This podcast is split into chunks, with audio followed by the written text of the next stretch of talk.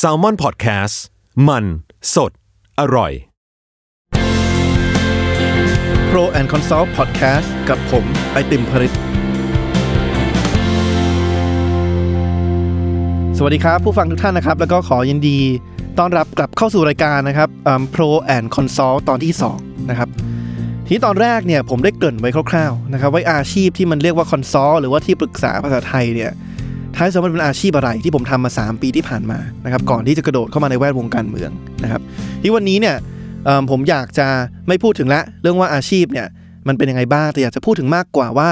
ท้ายสุดแล้วเนี่ยอะไรคือทักษะที่ผมรู้สึกว่าเป็นสิ่งที่ผมได้เรียนรู้มากที่สุดจากการทำงานคอนซอลนะครับทีนี้พอพูดไปครั้งที่แล้วเนี่ยหลายคนก็อาจจะแสดงความเห็นเข้ามา หรือมีความเห็นว่า สิ่งที่ผมน่าจะเรียนรู้มากที่สุดเนี่ยในเมื่อผมได้มีโอกาสไปทำงานหลายอุตสาหกรรม หลายประเทศเนี่ย มันน่าจะคือเป็นความรู้เกี่ยวกับว่าวัฒนธรรมแต่ละประเทศเป็นอย่างไร ความรู้ว่าเอออุตสาหกรรมรถเมล์อุตสาหกรรมท่องเที่ยวเนี่ยมันมีโครงสร้างรายได้รายจ่ายเป็นอย่างไรนะครับ อันนั้นคือความรู้ที่โอเคแน่นอนแหละ เราเก็บสะสมได้ด้วยประสบการณ์ แต่ถ้าถามว่าอะไรที่เป็นสิ่งที่ผมรู้สึกว่าเป็นทักษะที่เป็นประโยชน์มากที่สุด ที่ผมได้รับจากการทำงานคอนซอลมา 3 ปีเนี่ย ความจริงสำหรับผมนั้นมันไม่ใช่ความรู้นะครับ แต่มันคือทักษะการทำงานร่วมกันเป็นทีมนะครับ หรือว่าทักษะการทำงาน กับคนที่อาจจะมีความชอบ หรือว่าความถนัดที่แตกต่างจากเรานะครับอย่างที่บอกคืองาน consult เนี่ยมันจะเหมือนกับเริ่มงานใหม่ทุก2-3เดือนนะครับเพราะว่าพอเปลี่ยน project ไปทีทุก2-3เดือนเนี่ยเราก็อย่างแรกคือจะมีลูกค้าใหม่ละจากที่เคยทำงานให้กับลูกค้าที่เป็นชาวมาเลที่ดูเอิ่มคอสมกของเมืองหลวงเขาเนี่ยเราเปลี่ยนมาทำให้กับพยาบาลในโรงพยาบาลเอกชนในสิงคโปร์อีก2-3เดือนเราเปลี่ยนมาดูให้กับรัฐมนตรี แล้วก็ข้าราชการในกระทรวงการท่องเที่ยวที่ประเทศศรีลังกา นะครับในเมื่อเราเปลี่ยน project เปลี่ยนลูกค้าเราทำงานด้วยเนี่ยเเราก็ต้องเข้าใจถึงความถนัดแล้วก็ความชอบของลูกค้าที่อาจจะแตกต่างกันไป แต่นอกจากเปลี่ยนลูกค้าแล้วเนี่ยสิ่งที่แปลกสำหรับบริษัท consult เนี่ยคือเราเปลี่ยนเพื่อนร่วมงานด้วยนะครับเพราะว่า project แรกเนี่ยเราอาจจะทำงานร่วมกับเพื่อนร่วมงานกลุ่มหนึ่งพอไปอีกโปรเจกต์หนึ่งเนี่ยมันเปลี่ยนไปหมดแล้วนะเพราะฉะนั้นเจ้านายเราก็เปลี่ยนเพื่อร่วมงานในระดับเดียวกันของกับเราก็เปลี่ยนนะครับเพราะฉะนั้นทักษะในการทำงานเป็นทีมนะครับกับคนที่ เรียกว่าแทบจะแปลกหน้าตอนแรกที่เราเจอเนี่ยจึงเป็นอะไรที่สำคัญมากนะครับ ทีนี้สิ่งที่ m c k คินซี่หรือว่าบริษัทคอนซอลเขาสอนเนี่ยก็คือว่าท้ายสุดแล้วเนี่ยกุญแจสำคัญในการทำงานเป็นทีม หรือทำงานกับคนที่มีความหลากหลายเนี่ยคือการเข้าใจคนอื่นนะครับเขาบอกว่าถ้าเราไม่เข้าใจคนอื่นเนี่ยเราไม่สามารถออกแบบได้เลยนะครับว่าเราจะแบ่งงานกันทำยังไง เราจะทำงานร่วมกับเขายังไงนะครับและตัวอย่างที่เขายกให้เห็นภาพเนี่ยก็คือว่า ถ้าเราไม่เข้าใจว่าเพื่อนร่วมงานเราถนัดมือซ้าย หรือถนัดมือขวานะครับสมมุติเราออกแบบห้องเรียนนะครับแล้วเราไม่รู้ว่าเด็กนักเรียนบางคนเนี่ยถนัดมือซ้ายเนี่ยจะเกิดอะไรขึ้นนะครับความจริงมหาวิทยาลัยบางแห่งก็ยังเป็นแบบนี้อยู่นะครับก็คือเราจะออกแบบโต๊ะในห้องเลคเชอร์เนี่ยที่มันมีแค่ครึ่งเดียวนะครับคือครึ่งขวา คนที่ถนัดขวาเนี่ยก็จะสบายมากก็คือเอาเอาแขนเนี่ยทับโต๊ะแล้วก็เขียนได้ถนัด แต่คนที่ถนัดมือซ้ายเนี่ยแล้วผมเชื่อว่าพอผมพูดเรื่องนี้เนี่ยคนที่ถนัดมือซ้ายหลายคนตอนนี้ที่ฟังอยู่เนี่ยคงเข้าใจแล้วก็เห็นภาพ คือคนถนัดมือซ้ายมันเขียนไม่ได้นะครับเช่นเดียวกันการออกแบบกันไกรนะครับถ้าเราไม่ซื้อกันไกรที่เป็นสำหรับคนมือซ้ายโดยเฉพาะเนี่ยคนมือซ้ายก็ไม่สามารถตัดกระดาษได้นะครับเราพูดถึงเมาส์คอมพิวเตอร์เนี่ยเเวลากดคลิกซ้ายคลิกขวาเนี่ยมันก็ถูกออกแบบไว้เพื่อคนที่ถนัดมือขวานะครับนั่นจะเห็นว่าถ้าเกิดเราไม่ไม่เข้าใจนะครับว่าคนที่เราทำงานด้วยเนี่ยเขาถนัดมือซ้ายหรือถนัดมือขวาเนี่ย มันจะกลายเป็นว่าเราออกแบบสิ่งต่างๆเนี่ยทำให้คนที่ถนัดมือซ้ายเนี่ยทำงานได้ยากมากนะครับไม่ว่าเขาจะเก่งแค่ไหน ถ้าเขาเขียนบนโต๊ะไม่ได้ เขาใช้เมาส์ไม่ได้ เขาตัดกระดาษไม่ได้ ท้ายสุดแล้วเราก็ไม่สามารถปลดล็อกศักยภาพเของออกมาได้นะครับทีนี้ปัญหาคือว่าเรื่องของนิสัยหรือความถนัดคนเนี่ยมันซับซ้อนมากกว่าแค่ถนัดมือซ้ายหรือถนัดมือขวานะครับเพราะเราจะหาแบบทดสอบอะไรนะครับที่มาวัดว่านิสัยคนเนี้ยเป็นยังไงนะครับทีนี้ทริคหรือว่าเคล็ดลับ นะครับของ m c k คินซี่เนี่ยคือเขาใช้แบบสอบถามตัวหนึ่งนะครับที่เรียกว่า MBTI ภาษาอังกฤษมันย่อมาจาก Myers-Briggs Type Indicator ครับเป็นแบบสอบถามที่ถูกคิดค้นพบโดยนักจิตวิทยาเอิ่มสองคนที่ชื่อว่านามสกุล Myers กับ Briggs นะครับ ทีนี้เนี่ยตัวแบบทดสอบมันก็มีอยู่ว่าเขาจะให้แต่ละคนเนี่ยทำแบบสอบถามที่เป็นข้อสอบ choice นะครับไม่ได้ทดสอบความรู้อะไรนะครับ ถามถึงความชอบส่วนตัวของเรา เช่นเขาจะให้ลองคิดอาจจะคำถามตัวอย่างนะครับ อาจจะมีว่าให้ลองคิดว่าโอเค เวลาคุณไปปาร์ตี้กับเพื่อนเนี่ย คุณมักเป็นคนแรกที่กลับบ้าน หรือคนสุดท้ายที่กลับบ้านนะครับ เวลาคุณขึ้นเครื่องบินเนี่ย คุณมักจะเป็นคนที่คุยกับคนข้างๆคุณ หรือคุณมักจะเป็นคนที่เอาหูฟังใส่ไม่คุยกับใครนะครับเขาก็จะถามคำถามประมาณนี้นะครับประมาณ 30-40คำถาม พอทำเสร็จปุ๊บเนี่ยผลลัพธ์ที่เราได้เนี่ยคือตัวอักษร 4 ตัวอักษรภาษาอังกฤษ นะครับซึ่งพอได้มาปุ๊บเนี่ยโอเค เราไม่รู้หรอกมันแปลว่าอะไร แต่เขาบอกว่า 4 ตัวอักษรนี้ที่เราได้เนี่ยมันเป็นกุญแจหรือว่าเป็นเคล็ดลับที่จะบ่งบอกถึงบุคลิก หรือว่านิสัยของเรานะครับ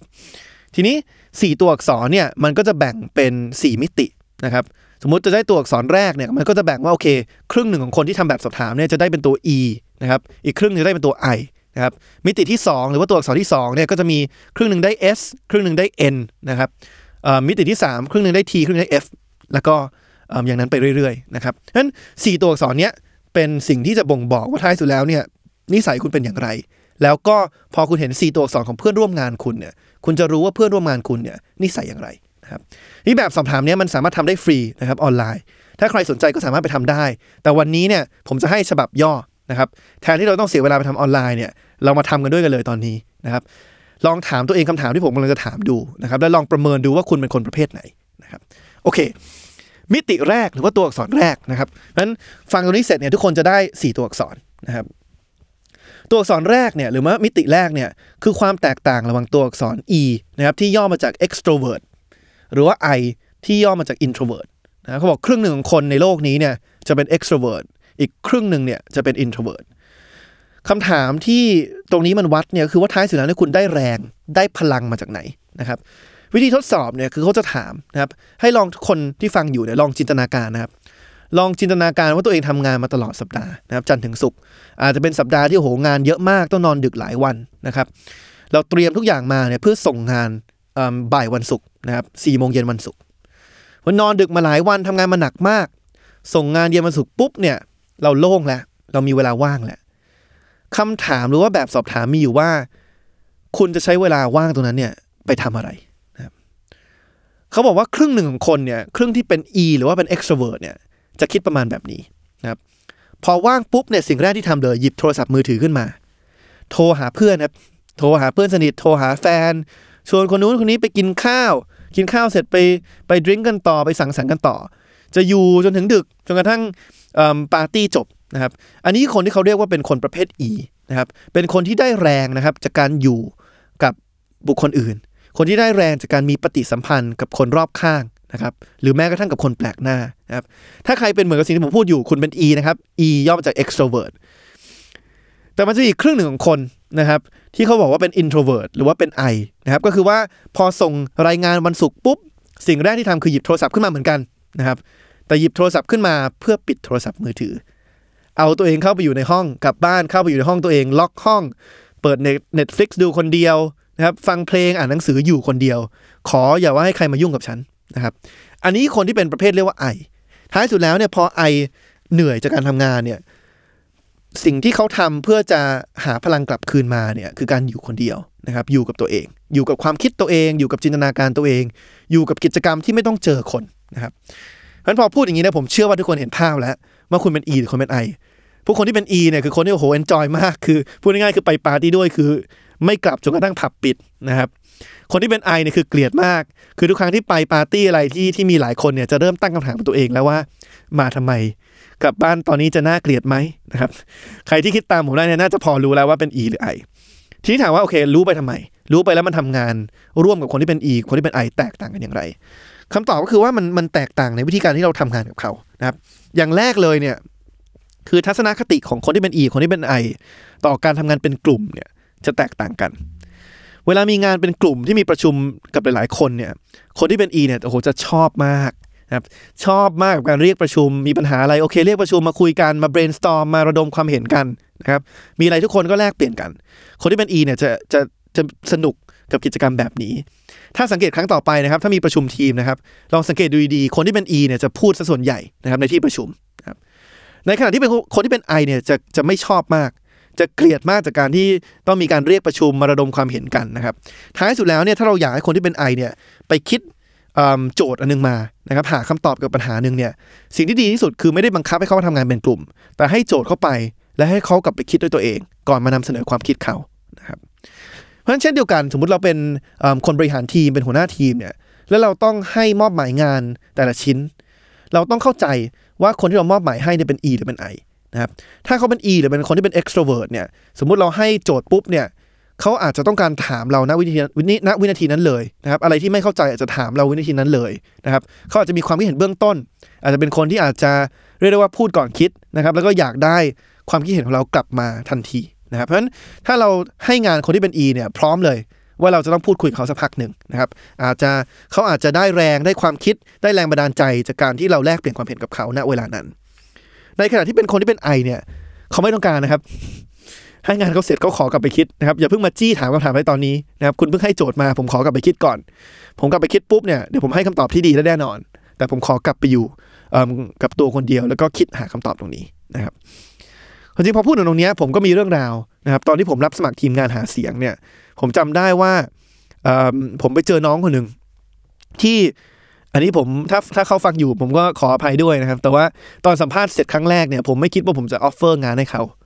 เพราะว่าผมสัมภาษณ์เขาเนี่ยผมถามเขาคำถามหนึ่งเนี่ยเขาให้คำตอบผมสั้นมาก คือถามคำตอบคำนะครับ แต่ผมก็โอเคเห็นว่าประสบการณ์เขาค่อนข้างดีนะครับผมก็เลยโอเคลองวิลองเป็นเพื่อกสุดท้าย ก็ให้โจทย์เข้าไปนะครับจำได้ว่าตั้งคำถามให้เขาไปวิเคราะห์นโยบายนโยบายหนึ่งนะครับ ผมก็ให้เวลาอาทิตย์หนึ่ง ปรากฏว่าไอ้ผลลัพธ์ที่ผมได้กลับมาเนี่ยโอ้โหเป็นการวิเคราะห์นโยบายที่ลึกซึ้งมากนะครับในที่สุดผมก็เลยรับเข้าเข้ามาในทีม แล้วก็ให้มาเป็นนักวิเคราะห์นโยบาย อยู่กับผม 2 ปี ตอนนี้ไปเรียนต่อโท ด้านด้านศาสนานะครับที่ประเทศฮังการีนะครับน่าจะเป็นคนไทยคนเดียวนะครับที่ที่เรียนสาขานี้ในในประเทศนั้นนะครับฉะนั้นเราเห็นว่าผมจะเสียดายตัวเองมาก ถ้าวันนั้นผมไม่ได้เข้าใจว่าโอเค คนคนนี้เนี่ยเป็นคนที่ไออย่างสุดขั้ว แล้วผมก็ไปตัดสินเขาไปตัดสินความสามารถเขาจากจากการที่เพียงแค่ว่าเขาเป็นคนที่พูดไม่เก่งนะครับเเพราะฉะนั้นท้ายสุดแล้วเนี่ยการเข้าใจว่าคนรอบข้างเราที่ทำงานกับเราเป็น E หรือเป็น I เนี่ย มันจะช่วยเราสามารถออกแบบวิธีการทำงานที่ไปปลดล็อกศักยภาพของเขาให้ออกมาได้มากที่สุดนะครับ อันนั้นคือประเภทที่หนึ่งนะครับตัวอักษรที่หนึ่งเพราะฉะนั้นตอนนี้คนที่ฟังอยู่นะครับครึ่งหนึ่งจะเป็น E ครึ่งหนึงจะเป็น I นะครับ มิติที่สองนะครับมันจะแบ่งระหว่างตัวอักษร 2 ตัวคือตัว S นะครับที่ย่อมาจาก sensing นะครับแล้วก็ตัว N ที่ความจริงเป็น มันมาจากคำว่า intuition นะครับคือตัวอักษรที่ 2 ของคำว่า intuition ฉะนั้นคุณเป็น S หรือคุณเป็น N นะครับความแตกต่างมีอยู่ว่าคุณชอบรับข้อมูลประเภทไหน เวลาคุณเจอข้อมูลใหม่ๆเนี่ยคุณชอบรับรู้ข้อมูลประเภทไหน แบบทดสอบที่เขาใช้เนี่ยส่วนมากเขาจะมักจะให้ดูภาพนะครับเขาให้ดูภาพภาพหนึ่งแล้วก็เตือนว่าโอเคดูภาพนี้เสร็จแล้วเนี่ยอีกสิบวินาทีเราจะดึงภาพนี้ออก แล้วให้คุณเล่าให้เราฟังว่าคุณเห็นอะไรในภาพนี้บ้างนะครับ ส่วนมากภาพที่เขาใช้โชว์เนี่ยจะเป็นภาพแอปเปิลนะครับโดยในรูปเนี่ยมันจะมีแอปเปิลประมาณ 10 กว่าลูกนะครับจะมีลูกที่สีเขียวลูกเดียวอยู่ตรงกลางนะครับแล้วก็ที่เหลือเนี่ยจะเป็นแอปเปิลสีแดงที่ล้อมรอบสีเขียวนะครับที่พอถามคนกลับไปว่าโอเค คุณเห็นอะไรในภาพนี้บ้างเนี่ยมันจะมีคนสองประเภท ประเภทแรกที่เขาบอกว่าเป็นแบบ S นะครับตัวอักษร S เนี่ยพอดึงภาพออกปุ๊บเนี่ยคนประเภท S จะบอกว่าโอเค ผมเห็นแอปเปิลทั้งหมดเนี่ยสิลูก ผมนั่งนับด้วยนะ ว่ามีสีเขียวกี่ลูก มีสีแดงกี่ลูก บางคนนั่งนับแม้กระทั่งว่ามีเงาสะท้อนในกี่ลูก กี่ลูกที่กลับหัว กี่ลูกที่ไม่กลับหัวนะครับคนที่เป็น S จะชอบรับข้อมูลที่เป็นในเชิงวิทยาศาสตร์ ข้อมูลในเรื่องของข้อเท็จจริงจำนวนตัวเลขเพราะฉะนั้นคนที่เป็น S เนี่ยชอบทำงานที่เกี่ยวข้องกับสถิตินะครับเกี่ยวข้องกับข้อเท็จจริง ในขณะที่คนที่เป็น N เนี่ยพอดึงภาพนั้นออกไปเนี่ยถามเขาว่ามีแอปเปิลกี่ลูกตอบไม่ได้นะครับ ไม่ได้นับ แต่พอถามเขาเขาเขาเห็นอะไรเนี่ย สิ่งที่เขาบอกคือเขาเห็นถึงเอกลักษณ์เขาเห็นถึงความโดดเดี่ยว เขาเห็นถึงความแตกต่าง พอถามกลับไปว่าทำไม แล้วถามกลับว่า เอ๊ะ เป็นเพราะว่าเขาเห็นแอปเปิลสีเขียวตรงกลางลูกหนึ่งล้อมรอบด้วยสีแดง หรือว่าเพราะเขาเห็นแอปเปิลสีแดงลูกหนึ่งล้อมรอบด้วยสีเขียว เขาจำไม่ได้นะครับจำไม่ได้ว่าสีไหนมันมากกว่ากันจำได้แค่ว่ามันมีลูกหนึ่งที่สีต่างจากลูกอื่นนะครับเพราะฉะนั้นคนที่เป็น N เนี่ยเขาจะไม่รับรู้ข้อมูลในเชิงสถิติสักเท่าไหร่ เขาชอบรับข้อมูลในเชิงภาพรวม นะครับในเชิงของอหลักการทฤษฎีความคิดเห็นเพราะฉะนั้นคนที่เป็น N เนี่ยชอบทำงานกับกับข้อมูลที่เป็นในเชิงความคิดเห็นมากกว่าในเชิงของสถิตินะครับทีนอกจากประเภทงานที่ตัวเองชอบแล้วเนี่ยเวลาเราให้โจทย์หรือว่ามอบหมายงานให้กับพนักงานเนี่ยคนที่เป็น S กับคนที่เป็น N เนี่ยก็จะชอบวิธีการสั่งงาน หรือวิธีการบรีฟงานที่แตกต่างกันนะครับคนที่เป็น S เนี่ยเขาจะชอบเวลาหัวหน้าทีมเนี่ยบรีฟงานโดยการอธิบายอย่างละเอียด ว่าต้องการให้เขาทำอะไรนะครับอย่างยกตัวอย่างว่าผมบอกว่าฝากไปวิเคราะห์ให้หน่อยนะครับ ว่าอุตสาหกรรมอุตสาหกรรมการบินเนี่ยปัจจุบันมันมีผู้เล่นไหนที่ประสบความสำเร็จบ้างและทำไมครับคนที่เป็น S เนี่ยเขาจะชอบขั้นตอนละเอียด เขาจะชอบบอกเลยว่าโอเค ขั้นตอนหนึ่งให้ผมไปทำอะไร เช่นขั้นตอนหนึ่งโอเคให้ไปหาข้อมูลจากแหล่งที่มานี่นี่นี่นี่ขั้นตอนที่สองโอเคดาวน์โหลดข้อมูลมา ขั้นตอนที่สามฝากวิเคราะห์คำถามนี้ให้หน่อย ขั้นตอนที่สี่ฝาก พิจารณาปัจจัยเหล่านี้เรื่องราการตั้งราคาเรื่องการบริหารจัดการการจัดซื้อจัดจ้างเครื่องบินนะครับ แล้วก็หาผลสรุปให้หน่อยนะครับคนที่เป็น S จะชอบการให้ขั้นตอนอการให้งานที่มีขั้นตอนละเอียดแบบนี้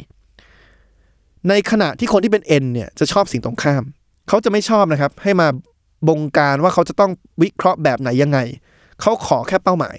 คุณต้องการรู้ใช่ไหมว่าบริษัทบางบริษัททำไมถึงทำได้ดีกว่าบริษัทอื่นไม่เป็นไร ให้แค่นี้ วิธีการเดี๋ยวเขาไปบริหารจัดการเองว่าเขาจะเอาข้อมูลมาจากไหน เขาจะใช้การวิเคราะห์แบบไหนนะครับนั้นเราต้องเข้าใจว่าคนที่เรา brief งานให้เนี่ยเขาเป็นคนที่เป็น S หรือคนที่เป็น N นะครับถ้าเขาเป็น S ชอบขั้นตอนแบบละเอียดเนี่ยแล้วเราไปให้โจทย์ที่มันกว้างเกินไป โดยไม่ได้ให้แต่ละขั้นตอนอย่างละเอียดว่าอยากให้ทำอะไรเนี่ยคนที่เป็น S จะรู้สึกว่าเราให้งานที่ไม่ชัดเจนนะครับ brief งานที่หลวมเกินไปนะครับเขาจะรู้สึกค่อนข้างหลงค่อนข้างง่ายว่าเอ๊ะไม่มีทิศทางเพียงพอ แต่ในทางกลับกันนะครับ ถ้าเราไปให้งานอย่างละเอียดกับคนที่เป็น N เนี่ยเขาจะรู้สึกอึดอัด เหมือนกับว่าเราพยายามที่จะไปบริหารจัดการทุกก้าวย่าง ทุกการตัดสินใจของเขานะครับเพราะฉะนั้นการแจกจ่ายงานเนี่ยถึงเป็นอะไรที่สำคัญนะครับถ้าเราตัดภาพตัวเองออกจากสภาพแวดล้อมการทำงานแล้ว แล้วมานึกถึงการชงกาแฟ สมมติเราจะฝากเพื่อนคนหนึงให้ชงกาแฟให้เราเนี่ยเพื่อนคนที่เป็น S เนี่ยเขาต้องการการบรีฟงานนะครับหรือว่าการบรีฟการชงกาแฟเนี่ยประมาณว่าโอเค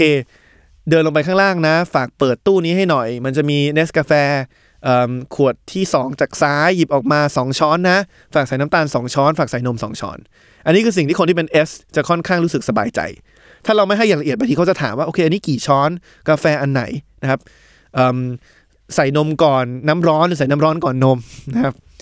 ในขณะคนที่เป็น N เนี่ยเขาจะชอบโจทย์ที่ว่าหวานไม่หวาน บอกแค่นั้นพอที่เหลือจัดการเองเดี๋ยวเดี๋ยวเดี๋ยวจัดการให้นะครับเพราะฉะนั้นเราจะเห็นว่า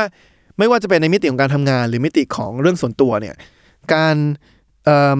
แจกจ่ายหรือว่า brief งานนะครับ brief โจทย์กับคนที่เป็น S กับคนที่เป็น N เนี่ยก็จะแตกต่างกันไปนะครับโอเคเพราะฉะนั้นตอนนี้เรามาครึ่งทางแล้วเพราะฉะนั้นเราจะมีคน 4 ประเภทนะครับที่ฟังอยู่ เราจะมีคนที่เป็น E แล้วก็ S E แล้วก็ N I แล้วก็ S I แล้วก็ N นะครับตอนนี้คุณถูกแบ่งออกเป็น 4 ประเภทนะครับจำตัวอักษรคุณได้ดีๆนะครับแล้วก็เดี๋ยวจะมาเติมเต็มอีก 2 ตัวอักษรนะครับ ตัวอักษรที่3นะครับคือความแตกต่างระหว่าง T กับ F นะครับอันนี้ง่ายๆ T ย่อมาจากคำว่า think นะครับ F ย่อมาจากย่อมาจากคำว่า feel นะครับวิธีการทดสอบผมว่าเป็นเป็นอะไรที่เราน่าจะเคยเจอในประสบการณ์ส่วนตัวมามามาในอดีตนะครับ คือเขาให้ลองคิดว่าสมมติเรามีเพื่อนสนิทคนหนึ่งนะครับ สมมติมีเพื่อนสนิทของเราคนหนึ่งเนี่ยวิ่งเข้ามาหาเราร้องไห้นะครับ แล้วก็บอกว่าแฟนเขาเนี่ยเพิ่งนอกใจ ร้องห่มร้องไห้บอกว่าแฟนนอกใจคำถามมีอยู่ว่า คุณจะพูดอะไรกับเขาเป็นประโยคแรก หรือว่ากระบวนการการคิดของคุณเนี่ยเป็นอย่างไรนะครับ เหมือนกับครั้งก่อนๆเขาบอกว่าคนเราจะแบ่งออกเป็นสองประเภทนะครับ ครึ่งหนึ่งของคนเนี่ยจะเป็นประเภท T นะครับย่อมาจาก thinking ก็คือว่าวิธีการคิดเนี่ยก็คือจะคิดในหัวว่าโอเค เพื่อนเรามาบอกว่าแฟนเขานอกใจเนี่ย จับได้จริงหรือเปล่า หรือว่าได้ยินข่าวลือมานะครับ ความแม่นยำของข้อมูลมากน้อยแค่ไหน ถ้าเกิดว่าโอเคเป็นเรื่องจริงเนี่ยครั้งแรกไหมหรือหลายครั้ง ถ้าหลายครั้งนี่กับผู้หญิงคนเดิมหรือกับผู้หญิงคนใหม่นะครับอันนี้ก็เป็นกระบวนการคิดของคนที่เป็นทีคือพยายามจะเรียบเรียงข้อมูล ข้อเท็จจริงทุกอย่าง เพื่อประกอบการตัดสินใจว่าท้ายสุดแล้วเนี่ยเราจะแนะนำให้เขาเลิกหรือไม่เลิกนะครับมาคำนึงถึงผลกระทบว่าท้ายสุดแล้วข้อดีข้อเสียเนี่ยมันเป็นอย่างไรบ้างนะครับอันนี้คือคนที่เป็น T นะครับในขณะที่คนที่เป็น F เนี่ยจะคิดต่างกันนะครับ คนที่เป็น F เนี่ยเวลาเห็นเพื่อนร้องไห้เนี่ยเขาจะไม่พยายามนะครับ ไม่พยายามค้นหาความข้อเท็จจริง ไม่พยายามที่จะซักไซส์ถามว่าโอเคไปจับได้ไง เคยนอกใจมาก่อนแล้วหรือเปล่า เขาจะคิดอย่างเดียวก็คือว่าทำยังไงเพื่อนเรารู้สึกดีขึ้นนะครับเขาอาจจะคิดประมาณว่า เอ๊ไอ้ร้านหมูกระทะที่เพื่อนเราชอบเนี่ย มันเปิดไหมวันนี้ ถ้าเปิดจะได้โทรไปจองนะครับเขาอาจจะคิดว่าเอ๊ะไอ้เพื่อนที่มันเฮฮาอารมณ์ดีเนี่ย เราชวนมาได้ไหม นะครับเผื่อว่าถ้าเกิดมาแล้วจะทำให้เพื่อนสนิทเราเนี่ยอารมณ์ดีขึ้นนะครับอันนี้คือกระบวนการคิดของคนเป็น F คือเขาจะคิดแค่ว่าทำยังไงให้คนรอบข้างเนี่ยรู้สึกดีขึ้นนะครับแล้วก็จะใช้ตรงนี้แหละเป็นตัวประกอบการตัดสินใจว่าควรหรือไม่ควรเลิกเพราจะเห็นได้ว่า T กับ F เนี่ยทั้งสองทั้งทั้งสองประเภทเนี่ยอาจจะให้คำแนะนำที่เหมือนกัน ทั้งสองคนอาจจะบอกว่าเลิก หรือว่าทั้งสองคนอาจจะบอกว่าไม่เลิกนะครับแต่ว่าท้ายแล้วกระบวนการคิดแตกต่างกัน คนที่เป็นทีเนี่ยเขาจะเรียกว่าเป็นคนที่ต้องการ step back คือถอดตัวเองออกจากสถานการณ์นะครับแล้วก็ประเมินจากภาพรวมว่าข้อดีข้อเสียเป็นอย่างไร ในขณะที่เป็นคนที่เป็น F เนี่ยเขาจะพยายาม step in ก็คือเอาตัวเองเข้าไปอยู่ในสถานการณ์ ลองคิดว่าเอ๊ะ ถ้าเกิดว่าฉันเป็นเพื่อนสนิทคนนี้ที่ร้องไห้เจอปัญหาแบบนี้เนี่ย ฉันอยากให้คนเข้ามาทำยังไงให้ฉันรู้สึกดีขึ้นนะครับนั่นจะเห็นว่ามันแตกต่างกัน ทีนี้ถามว่า มันส่งผลกระทบต่อต่อการทำงานอย่างไรครับคำตอบคือว่าในในเชิงของโจทย์ธุรกิจนะครับ ท้ายสุดแล้วเนี่ยคนที่เป็น T คนที่เป็น F เนี่ยอาจจะมองกันคนละมุม ผมยกตัวอย่างปัญหาหนึ่งที่เป็นปัญหาที่หลายบริษัทต้องตัดสินใจนะครับ โดยเฉพาะในยุคที่มีเทคโนโลยีเข้ามาเยอะขึ้นเนี่ยคือเรื่องของเทคโนโลยีใหม่ ๆ ที่อาจจะเข้ามาทดแทนแรงงานนะครับคนที่เป็นทีเนี่ยเวลาเห็นเทคโนโลยีใหม่ๆเนี่ยอย่างพวกปัญญาประดิษฐ์ AI ที่ถูกนำมาใช้เนี่ยจะรู้สึกตื่นเต้นกับมันมาก เพราะรู้สึกว่าเออมีเทคโนโลยีมาปุ๊บเนี่ยทำให้เราสามารถทำงานได้อย่างแม่นยำขึ้น ทำงานได้อย่างรวดเร็วขึ้นนะครับทำงานได้อย่างมีประสิทธิภาพมากขึ้น อาจจะเพิ่มคุณภาพของการให้บริการลูกค้านะครับจะดีใจกับผลกระทบในเชิงบวก ต่อกำไร ต่อคุณภาพของสินค้า คุณภาพของการให้บริการ คนที่เป็น F เนี่ยเวลาเห็น AI เนี่ยจะกลับรู้สึกกังวลนะครับเขาจะกังวลว่าเฮ้ยโอเค เทคโนโลยีมันดีก็จริง แต่มันมันจะมันจะมาทดแทนแรงงานไหมทำให้เพื่อนร่วมงานฉันต้องตกงานไหมนะครับเขาจะกังวลว่าเอ๊ะเทคโนโลยีอาจจะดีแต่ว่า อะพนักงานในบริษัทเราที่อาจจะไม่ได้เก่งเรื่องเทคโนโลยีมากที่อายุมากเนี่ยเขาจะใช้ตรงนี้เป็นไหม หรือว่าต้องมีการฝึกอบรมเขานานสักเท่าไหร่ เขาถึงจะใช้ตรงนี้ได้นะครับเพราะฉะนั้นจะมองกันคนละมุม เพราะฉะนั้นการที่มีทีมที่มีทั้ง T และ F เนี่ยจะดีนะครับจะช่วยกันทำให้มองได้ทุกมุมนะครับยิ่งไปกว่านั้นเนี่ยเวลาเราให้ความช่วยเหลือกับเพื่อนร่วมงานที่ประสบปัญหาเนี่ยเราก็ต้องพยายามเข้าใจเหมือนกัน ว่าคนที่เราช่วยเนี่ยเป็น T หรือเป็น F นะครับ ถ้าคนที่เขามีปัญหาสมมติเขาเออเขามาบ่นกับเราเขาเครียดมากเลยรู้สึกว่าทำงานตัวนี้ไม่ได้เนี่ยช่วยหน่อย ถ้าเขาเป็น T เนี่ย ส่วนมากเขาจะขอให้เราไปช่วยแก้ปัญหา คือเขาไม่ได้ต้องการให้เรามามากอดเขาบอกว่าทุกอย่างจะดีขึ้นไม่ต้องการพูดอะไรสวยหรูไปแก้ปัญหาให้เขาหน่อยได้ไหมสอนเขาให้หน่อยว่าทำ Excel ตรงนี้ยังไง สอนเขาให้หน่อยว่าทำยังไงให้ให้งานมันมีประสิทธิภาพมากขึ้น ถ้าเราไปใช้คำพูดสวยหรูพยายามพูดอะไรให้กำลังใจเนี่ยเขารู้สึกว่าโอเคมันก็มันก็ดีแหละแต่มันไม่ได้ช่วยแก้ปัญหาฉันนะครับ แต่ในขณะเดียวกันถ้าเกิดเป็นคนที่เป็น F มาขอคำปรึกษาจากเราเนี่ย ขอความช่วยเหลือจากเราเนี่ย บางทีเขาไม่ต้องการนะครับ เขาไม่ได้ต้องการให้เราไปแก้ปัญหาให้เขา สิ่งที่เขาต้องการคือเขาต้องการให้คนเนี่ยมาทำให้เขารู้สึกดีขึ้นนะเพราะฉะนั้นการพูดว่าโอเค ให้กำลังใจซึ่งกันและกันไปช่วยเหมือนกับว่ารับฟังปัญหาของเขาเนี่ยอาจจะมีประสิทธิภาพมากกว่าการพยายามจะไปสอนเขาว่าทำงานให้ดีขึ้นยังไงเพราะฉะนั้นเวลามีเพื่อนร่วมงานเรามาขอความช่วยเหลือเนี่ยพยายามสังเกตดูว่าเขาเป็น T หรือเป็น F ถ้าเขาเป็น T เนี่ยสิ่งที่เขาต้องการการแก้ปัญหา มันก็ไปช่วยแก้ปัญหาให้เขา แต่ถ้าเขาเป็น F เนี่ยบางทีเขาแค่ต้องการคนที่ไปให้กำลังใจเขานะครับอันนี้ความแตกต่างระหว่าง T กับ F โอเค ตอนนี้เราจะมีคน 8 ประเภทแล้ว ก็คือมี 3 ตัวอักษรนะครับ ทีนี้มิติสุดท้ายตัวอักษรสุดท้ายเนี่ยมมันจะแบ่งคนระหว่างเป็น J กับเป็น P นะครับ J เนี่ยย่อมาจาก judge- judging นะครับ P ย่อมาจาก perceiving นะครับ ถามว่ามันเกี่ยวข้องอะไรไหมผมก็ยังนับถึงวันนี้ผมก็ยังไม่เข้าใจนะว่าทำไมเขาถึงใช้คำศัพท์นี้ judging แปลว่าตัดสิน perceiving แปลว่าการมองนะครับ มุมมองทีนี้ J กับ P แตกต่างกันอย่างไรนะครับเขาก็จะให้แบบสอบถามที่ให้ลองลองคิดดูนะครับว่า สมมุติว่าคุณเเล่นเกมนะครับในบริษัทแล้วเกิดโชคดีนะครับได้รางวัลอันดับหนึ่งได้ตั๋วเครื่องบินนะครับค่าที่พักฟรีไปเที่ยวญี่ปุ่นหนึ่งอาทิตย์ ถามว่าอะไรคือความสำเร็จของทริปที่ไปญี่ปุ่นหนึ่งอาทิตย์นั้นนะครับอะไรที่จะทำให้การไปเที่ยวหนึ่งอาทิตย์ที่ญี่ปุ่นเนี่ยประสบความสำเร็จนะครับคนที่เป็นเจ คนที่เป็นพีก็จะมองความสำเร็จแตกต่างกัน คนที่เป็นเจเนี่ยพอถามว่าอะไรที่จะทำให้การไปพักร้อนครั้งนี้เนี่ยประสบความสำเร็จเนี่ยเขาจะบอกว่าความสำเร็จคือการที่เขาได้ไปทุกที่ที่เขาตั้งเป้าไว้สมมติเขาเห็นแล้วว่ามี 7 วัน เขาจะรู้ว่าโอเคเขาสามารถไปได้กี่เมือง แต่ละเมืองมีสถานที่ท่องเที่ยวอะไรบ้าง มีร้านอาหารไหนบ้างที่อยากไปทานนะครับและท้ายสุดแล้วถ้าเขาสามารถไปได้ทุกที่ที่เขาตั้งเป้าไว้นะครับถ้ายิ่งดีกว่านั้นสามารถถ่ายรูปได้ทุกที่ที่เขาไปเนี่ยเขาถือว่าเขาประสบความสำเร็จ เหมือนกับว่าเขาไปญี่ปุ่นเนี่ยเขาจะมีเช็คลิสต์อยู่ มีรายชื่ออยู่ว่าเขาต้องการไปทำอะไรบ้าง และถ้าเขาสามารถติ๊กได้ทุกอย่างที่เขาตั้งเป้าไว้เนี่ยถือว่าประสบความสำเร็จ แต่คนที่เป็น P เนี่ยมองต่างเลยนะครับ ความสำเร็จของเขาเนี่ยมันไม่ได้ขึ้นอยู่ว่าเขาไปสถานที่มากน้อยแค่ไหน ความสำเร็จของเขาเนี่ยคือขึ้นอยู่กับว่าเขารู้สึกยังไงณเวลาที่เขาไปเที่ยวอยู่ที่ญี่ปุ่น คนที่เป็น P หลายคนเนี่ยไปเที่ยวญี่ปุ่นทั้งทีเนี่ยอาจจะพอใจกับการตื่นเที่ยงทุกวันนะครับตื่นสายทุกวัน ไปทานร้านอาหารร้านหนึ่งไปทานร้านกาแฟร้านหนึ่งนะครับที่เขาเอนจอยมากเผลอๆทั้งอาทิตย์ไม่ทำอะไรเลยนอกจากไปทานร้านกาแฟร้านนี้ร้านเดียวนะครับไม่ได้ไปเมืองอื่นเลยนะครับเผลอๆกลับมาถึงเมืองไทยเนี่ยมาค้นพบอีกว่าไอ้ร้านกาแฟเนี้ยที่ประเทศไทยก็มีนะครับ แต่เขาก็พอใจนะครับเขาพอใจกับประสบการณ์ตรงนี้เพราะว่าถือว่าท้ายสุดแล้วเนี่ยเขามีความสุขกับสิ่งที่เขาได้รับณเวลานั้นนะครับไม่ได้สนใจว่าเขาได้ไปกี่ที่ หรือว่าได้ไปสถานที่ท่องเที่ยวเยอะมากน้อยแค่ไหนนะครับอันนี้คือความแตกต่างระหว่างคนที่เป็น J คนที่เป็น P และผมเชื่อว่าทุกคนที่เคยไปเที่ยวกับกลุ่มเพื่อนเนี่ยจะเจอสองสองประเภทนี้เนี่ยในกลุ่มเดียวกันนะครับเราจะมีเพื่อนครึ่งหนึ่งที่จะเป็นพวกว่าปลุกทุกคนตอนตีห้าเพื่อไปลงเรือดูพระอาทิตย์ขึ้นนะครับพวกนี้คือพวกที่เป็นเจ นะคือพวกนี้คือพวกที่ต้องการที่จะไปครบทุกที่ ไม่ว่าจะตื่นเช้าแค่ไหนเหนื่อยแค่ไหนต้องไปได้นะครับ ในขณะที่มันจะมีเพื่อนอีกกลุ่มหนึ่งนะครับ ที่จะเป็น P ก็คือว่า ขอไม่ตั้งนาฬิกาปลุกได้ไหม ตื่นไม่ทันไปดูพระอาทิตย์ ตื่นไม่ทันไปดูฝูงนก ไม่ดูไปดูปลาวานไม่เป็นไร ฉันขอแค่ว่ามาพักผ่อน ไม่ขอตื่นเช้า ขอตื่นสายนะครับ อันนี้คือความแตกต่างระหว่าง J กับ P ซึ่งผมเชื่อว่าในทุกกลุ่มเพื่อนเนี่ยมันมีคนทั้งสองประเภทนะครับ ที่ถามว่าแล้วมันเกี่ยวข้องกับการทำงานยังไงนะครับ อย่างแรกเลยเนี่ยคือคนที่เป็น J เนี่ยจะชอบการมีตารางนะครับคนที่เป็น J เนี่ยจะชอบจัดระบบให้กับเวลาตัวเองนะครับตื่นมาทุกเช้าเนี่ยต้องการรู้แล้วว่า8โมงเช้าถึง5โมงเย็นเนี่ยตารางฉันเนี่ยในวันนี้เนี่ยเป็นยังไง ต้องการรู้โอเค8โมงถึง11โมงเนี่ยฉันจะ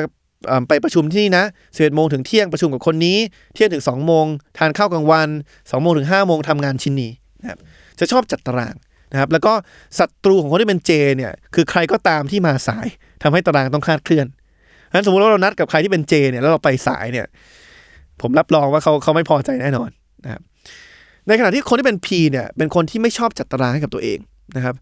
ตื่นมาตอนเช้าเนี่ยยังไม่ต้องรู้หรอกว่าวันนี้จะทำอะไรขอเข้าไปในออฟฟิศก่อนแล้วเดี๋ยวค่อยว่ากันว่าวันนี้จะทำอะไรนะครับคนที่เป็น P เนี่ยจะไม่ชอบมากกับคนที่พยายามจะมาจัดตารางให้กับเขา นะครับพยายามมาบอกว่างานนี้ต้องทำเวลานี้ งานนั้นงานนั้นต้องทำเวลานั้นนะครับสิ่งที่คนที่เป็น P เกลียดมากที่สุดเลยเนี่ย คือคำถามประมาณว่า โอเค เรามีนัดกันอีกสองสามวันเนี่ยเอิ่มสมมติมีนัดกันวันพุธวันนี้วันจันทร์เนี่ยเย็นวันพุธอยากทานอะไรนะครับ คนที่เป็นพีคิดว่าจะไปตอบได้ไงวะคือยังไม่ถึงตอนนั้นเลย ยังไม่รู้ว่าตอนนั้นจะอยากทานอะไร ไม่รู้จะหิวด้วยหรือเปล่านะครับเพราะฉะนั้นคนที่เป็นพีจะชอบความยืดหยุ่นในตารางนะครับ อันนี้คือความแตกต่าง ทีนี้พอมาพูดถึง วิธีการทำงานเนี่ยมันก็จะมีข้อดีข้อเสียที่ต่างกันไป ผมยกตัวอย่างว่าสมมุติว่าเราให้งานคนในทีมเราวันจันทร์นะครับแล้วบอกว่างานชิ้นนี้สำคัญมากต้องส่งวันศุกร์นะครับสมมติผ่านมาครึ่งอาทิตย์วันพุธแล้วเราไปเช็คว่างานนี้ถึงไหน สมมุติไปเช็คกับคนที่เป็น P นะครับ ผมการันตีนะครับ ให้งานวันจันทร์บอกส่งวันศุกร์แล้วไปเช็ควันพุธเนี่ย คนที่เป็น P เนี่ยส่วนมากยังไม่ได้ทำนะครับงานนี้ยังไม่เริ่ม นะครับเขาจะทิ้งทุกอย่างไว้วินาทีสุดท้าย คือในที่สุดงานอาจจะออกมาดีกว่าคนที่เป็น J ก็ได้นะครับแต่ว่าท้ายสุดแล้วเนี่ยเขาเป็นคนที่จะทิ้งทุกอย่างไว้วินาทีสุดท้าย จะทำทุกอย่างเนี่ยตามเวลาที่มันจำเป็นต้องทำจริงๆเพราะฉะนั้นข้อดีของคนที่เป็นเจคือจะมีการจัดระบบที่ค่อนข้างค่อนข้างชัดเจนเพราะฉะนั้นถ้าเราให้งานกับคนที่เป็นเจไปเราเรามั่นใจได้ว่าว่าวันพุธเนี่ยเราจะเห็นงานที่ค่อนข้างเป็นชิ้นเป็นอันแหละนะในทางกลับกันถ้าสมมุติว่ามาถึงวันพุธแล้วเนี่ย เกิดงานชิ้นนี้ถูกยกเลิกไป ไม่ต้องใช้แล้ว เราไปบอกคนที่เป็นพีนี่เขาดีใจมาก เขาไม่รู้สึกอะไรเลย เพราะยังไม่ได้เริ่มนะครับ แต่ถ้าเราไปบอกคนที่เป็นเจเนี่ยโอ้โหเขาจะโกรธนะครับ เพราะเราให้โจทย์มาวันจันทร์บอกว่าส่งวันวันศุกร์เนี่ยผ่านมาวันพุธเนี่ยเขาทำมาครึ่งทางแล้ว อยู่ดีมาบอกเขาว่าไม่ต้องใช้แล้วเนี่ยเขารู้สึกว่าทุกอย่างที่เขาทำมาเนี่ยมันเสียเวลานะครับเพราะฉะนั้นความยืดหยุ่นต่อการเปลี่ยนแปลงเนี่ยก็อาจจะน้อยกว่าคนที่เป็นผีครับตอนที่ผมเอาเทคนิคนี้มาใช้กับทีมหาเสียงผมเนี่ยผมก็บังคับให้ทุกคนเนี่ย ทำแบบแบบทดสอบนี้เนี่ยก่อนที่ผมจะมอบหมายงานให้ ผมจำได้ว่าตารางลงพื้นที่เนี่ยบางทีมันจะเปลี่ยนทุกวัน บางทีมันจะมีงานแทรกเข้ามาที่เราต้องไปพื้นที่นั้นแทนพื้นที่นี้เนี่ย คนที่เป็น P ในในทีมหาเสียงเนี่ยโอ้โหสบายมาก เปลี่ยนกำหนดการทีไม่เป็นไรยูเทิร์นรถไปไปงานอื่นไม่มีปัญหา แต่คนที่เป็น J เนี่ยเริ่มทำตัวไม่ถูกแหละเกิดผมบอกเอ้ยวันนี้เนี่ยไม่ได้ไปที่นี่แล้วนะ จะไปที่นี่แทนเนี่ยจะเริ่มทำตัวไม่ถูกนะครับเพราะฉะนั้นอันนี้คือข้อดีข้อเสียที่แตกต่างกันไประหว่างคนที่เป็น J กับคนที่เป็น P นะครับโอเค พอทำมาถึงตรงนี้แล้วเนี่ย อันนี้ก็คือว่าทุกคนเนี่ยน่าจะมีทั้งหมดตัวอักษร4ตัวแล้วที่บ่งบอกตัวเองนะครับ พยายามจำให้ได้ว่า 4 ตัวอักษรของตัวเองเนี่ยคืออะไร พยายามจำให้ได้ว่า 4 ตัวอักษรที่อยู่ตรงข้ามของตัวเองเนี่ยมันคืออะไรบ้าง เพื่อที่ว่าถ้าเกิดว่าเราทำทำงานกับทีมครั้งต่อไปเนี่ยแล้วให้ทุกคนทำแบบสอบถามนี้เนี่ยเราจะได้เข้าใจมากขึ้นว่าเพื่อร่วมงานเราเนี่ยถนัดอะไรบ้างนะครับ อย่าลืมว่ามันไม่มีถูกไม่มีผิดนะครับเหมือนกับว่าเราไม่ได้บอกว่าคนที่ถนัดมือขวาคือคนที่ถูก หรือคนที่ถนัดมือซ้ายคือคนที่ผิด ท้ายสุดแล้วมันขึ้นอยู่กับแค่ว่าเราถนัดการทำงานในรูปแบบไหนงานการทำงานประเภทไหนมากกว่ากันนะครับเพราะฉะนั้นถ้าเกิดว่าใครฟังตัวนี้แล้วเนี่ยรู้ว่า 4 ตัว 2 ของตัวเองคืออะไรเนี่ยเยี่ยมเลยนะครับผมเชื่อว่าหลายคนน่าจะรู้แล้วล่ะนะครับแต่ถ้าใครยังรู้สึกลังเลอยู่เอ๊ะไม่แน่ใจแล้วว่าเราเป็นตัวอักษรอะไรเนี่ยสามารถไปเซิร์ชใน Google ได้นะครับ MBTI นะครับ Myers Briggs Type Indicator แล้วลองหาแบบสอบถามที่ฟรีเนี่ยลองทำดูนะครับแล้วก็ลองดูว่าท้ายสุดแล้วเนี่ยตัวอักษร 4 ตัวของคุณเนี่ยคืออะไร แล้วถ้ายิ่งดีไปกว่านั้นเนี่ยสิ่งที่ผมจะแนะนำให้ก็คือว่า พยายามให้คนรอบข้างคุณเนี่ยทำแบบสอบถามนี้ ขั้นแรกคือให้เพื่อนร่วมงานทำนะครับเราจะได้รู้โอเคเพื่อนร่วมงานเราถนัดแบบไหนบ้างเนี่ยถ้ายิ่งไปกว่านั้นเนี่ยให้ทำให้เพื่อนกลุ่มเพื่อนเราเนี่ยทำเวลาวางแผนการไปเที่ยวครั้งต่อไปเนี่ย มันจะได้วางแผนกันได้ดีว่าโอเค กลุ่มไหนคือกลุ่มคนที่ชอบ ไปดูพระอาทิตย์ตอนเช้านะครับกลุ่มไหนคือกลุ่มคนที่ที่ชอบตื่นสายเวลาไปเที่ยวนะครับ แล้วถ้าใครใจกล้านะครับ ให้แฟนตัวเองทำนะครับ ผมคิดว่านี้ work มากให้แฟนตัวเองทำเราจะเข้าใจมากขึ้นแล้ว ว่าเราจะบริหารความสัมพันธ์ส่วนตัวกับแฟนเราอย่างไรนะครับฉะนั้นผมทิ้งท้ายว่าใครที่รู้สี่ตัวของตัวเองแล้วเนี่ยเยี่ยมมาก ใครที่ยังไม่รู้เนี่ยลองทำดูนะครับ ลองให้คนรอบข้างทำแล้วก็ แสดงความเห็นเข้ามาได้นะครับ ใครที่เอาไปลองใช้แล้ว แล้ว work ไม่ work ยังไง บอกเข้ามาได้ แล้วถ้ายิ่งไปกว่านั้น ถ้าเกิดใครสามารถเดาได้ว่าสี่ตัวของของผมเนี่ยคืออะไรเนี่ยลองเดากันเข้ามาดูนะครับเพราะฉะนั้นก็ขอบคุณมากนะครับสำหรับวันนี้นะครับ episode 2ของพอดแคสต์ Pro and Console นะครับเราสามารถพบกันได้อีกครั้งหนึ่งนะครับในทุกวันพุธนะครับทาง Salmon Podcast นะครับวันนี้ลาไปก่อนขอบคุณมากครับ